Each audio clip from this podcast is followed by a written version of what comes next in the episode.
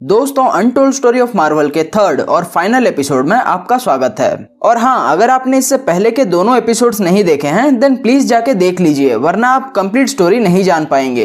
तो दोस्तों, आज इस एपिसोड में हम जानने वाले हैं कैसे finally Atlas comic Marvel comics में बदल गई। कैसे मार्वल के सुपर हीरोज का जन्म हुआ और कैसे मार्वल वर्ल्ड की नंबर वन कॉमिक सेलर बन गई।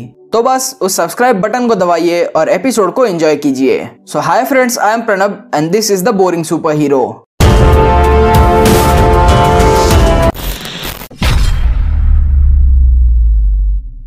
दोस्तों, जैसे कि आपने पार्ट टू में देखा होगा कि मार्वल ने कैसे इतने बड़े ऑफ़र को ठुकरा दिया और गुडमैन ने अपने कैरेक्टर्स को बेचने से मना कर दिया था। बट उनका ये फैसला कुछ खास साबित नहीं हो रहा था, क्योंकि भले ही उनके कैरेक्टर्स उनके पास रह गए बट उनकी कॉमिक्स की सेल तो अब भी डाउन ही थी राइट अब आता है साल 1958 और ये साल टाइमली और एटलास के पूरी हिस्ट्री का सबसे बुरा साल था, जब उनकी कॉमिक ऑलमोस्ट ना के बराबर बिक रही थी, और इस बात से मार्टिन गुडमैन और स्टैनली दोनों ही परेशान हो गए थे।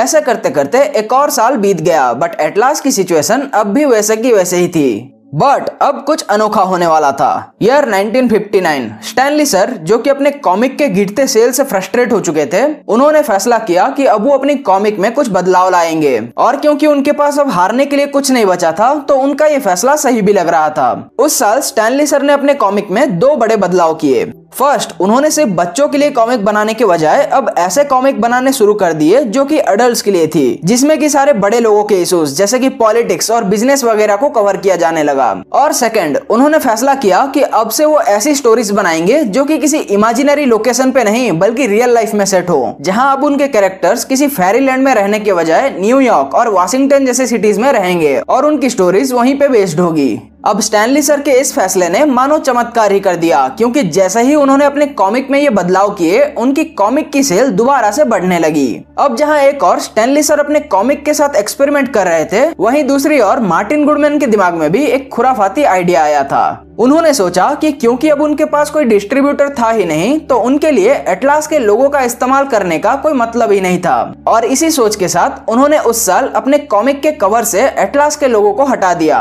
और दोस्तों, अगले साल यानी कि 1960 की शुरुआत में गुडमैन ने फिर से अपने कॉमिक का नाम बदलने का फैसला किया। और इस बार उन्होंने अपने पूरे कॉमिक ब्रांच का नाम 1939 में बनाई, अपनी पहली कॉमिक के नाम पर रखने का फैसला किया। और दोस्तों, इस तरह अब फाइनली एटलास कॉमिक बदल गई मार्वल कॉमिक्स में।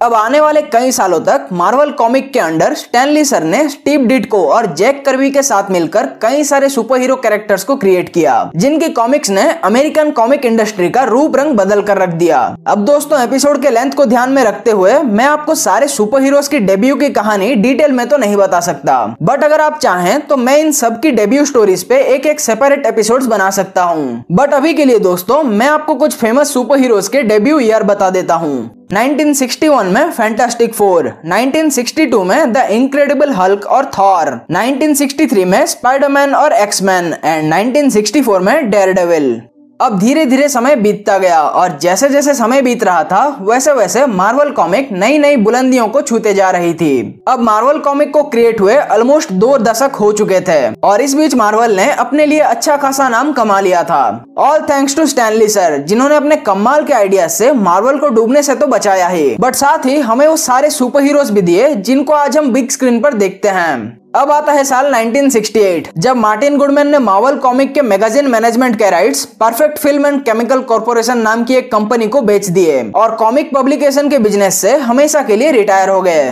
अब इस डील से मार्वल कॉमिक को तो कोई खास फ़र्क नहीं पड़ा था। वो पहले जैसे ही जोरों शोरों से आगे बढ़ रही थी और नए नए रिकॉर्ड्स बनाते जा रही थी। अब ऐसा करते करते सेवेंटीज बीत गया एटीज भी बीत गया और आया नाइन्टीज और साथ ही रिटर्न हुआ डार्क टाइम्स का। नाइन्टीज का दौर कॉमिक बुक पब्लिकेशन के लिए वैसा बिल्कुल नहीं था, जैसा कि सिक्सटीज या सेवेंटीज का दौर हुआ करता था। क्योंकि अब कॉमिक बुक्स को कंपटीशन मिल रहा था टेक्नोलॉजी से। टेलीविज़न और फ़िल्म ने 80s की शुरुआत से ही कॉमिक बुक मार्केट को डाउन करना शुरू कर दिया था। बिकॉज़ उस टाइम लोग टीवी देखने में ज़्यादा इंटरेस्ट ले रहे थे, वजह कॉमिक बुक पढ़ने के। और ये केस सिर्फ़ मार्वल के साथ ही नहीं था, बल्कि मार्केट में जितने भी कॉमिक बुक प्रोड्यूसर्स थे, उन सब का यही हाल था। अब इस बदलते हुए ट्रेंड को देखते हुए मार्वल ने भी अपने कैरेक्टर्स को टेलीविज़न पर लॉन्च करने की कोशिश करी बट वो बुरी तरह से फेल हो गए। अब आता है साल 1992 और साथ ही मार्वल कॉमिक के लिए 90s में लगा दूसरा बड़ा झटका। दरअसल इस बार हुआ ये था कि बढ़ती मंदी को देखते हुए मार्वल कॉमिक के साथ बड़े आर्टिस्ट ने मार्वल से एक साथ ही रिजाइन कर दिया, ताकि वो लोग अपनी एक अलग कॉमिक बुक पब्लिकेशन बना सकें इमेज कॉमिक के नाम से। अब तीन साल और बीत गए और 1995 के आते आते कॉमिक बुक मार्केट मानो ऑलमोस्ट खत्म ही हो गया था। 1985 में जहाँ मार्केट में 132 कॉमिक बुक पब्लिकेशंस थी, वहीं 10 साल बाद 1995 में अब सिर्फ़ 38 ही बची थी। और इन सब के बीच अगर बात करें मार्वल कॉमिक की तो उसकी हालत ऑलमोस्ट वैसे ही हो गई थी, जैसा कि 1950s में हुआ करती थी। और साथ ही वो कंटिन्यूसली नीचे जा रही थी। अब आया साल 1996 मार्वल की पूरी हिस्ट्री का सबसे बुरा साल, जब मार्वल इतनी ज़्यादा कंगाल हो गई कि उसे बैंक फ़ाइल करनी पड़ गई। और स्टैनली सर के साथ साथ पूरी दुनिया को यही लग रहा था कि मार्वल का खेल अब खत्म हो गया। बट फॉर्चुनेटली उसी साल के आखिर में मार्वल के जो बोर्ड ऑफ़ डायरेक्टर्स थे, उन्होंने एक ऐसा सॉल्यूशन ढूंढ निकाला, जिससे कि मार्वल बच भी जाए और उसे कुछ प्रॉफिट भी हो। बट अगर ऑनेस्टली देखा जाए तो उन्होंने जो सॉल्यूशन ढूंढा था, वो वही सेम सॉल्यूशन था जो कि 1957 में मार्टिन गुडमैन ने रिजेक्ट कर दिया था। एंड दैट इज़ अपने कुछ कैरेक्टर्स को बेच देना। अब हालाँकि इस बार भी स्टैनली सर इस फैसले के खिलाफ ही थे। बट और कोई चारा ना होने की वजह से उन्हें इस फैसले से एग्री करना पड़ा। और फाइनली ईयर 1997 में मार्वल ने खुद को डूबने से बचाने के लिए अपने कुछ ऑल टाइम फेवरेट कैरेक्टर्स जैसे कि Spiderman X-Men Hulk Ghost Rider और फैंटास्टिक फोर के राइट्स बेच दिए। बट इस बार उनके कैरेक्टर्स को डीसी ने नहीं, बल्कि ट्वेंटी सेंचुरी फॉक्स और सोनी ने खरीदा था।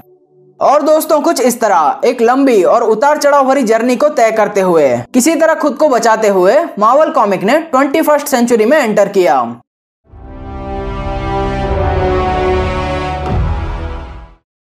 तो दोस्तों, इसी के साथ हमारी अनटोल्ड स्टोरी ऑफ़ मार्वल की पूरी स्टोरी यहाँ खत्म होती है। आई होप कि आपने इस सीरीज़ के तीनों पार्ट्स को पसंद किया होगा।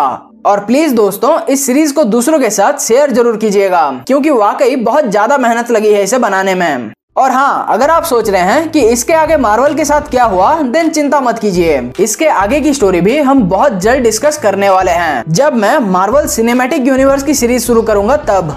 तो अब मैं आपसे मिलता हूँ अगले एपिसोड में एंड टिल देन एपिसोड को लाइक कीजिए चैनल को सब्सक्राइब कीजिए and be the boring super hero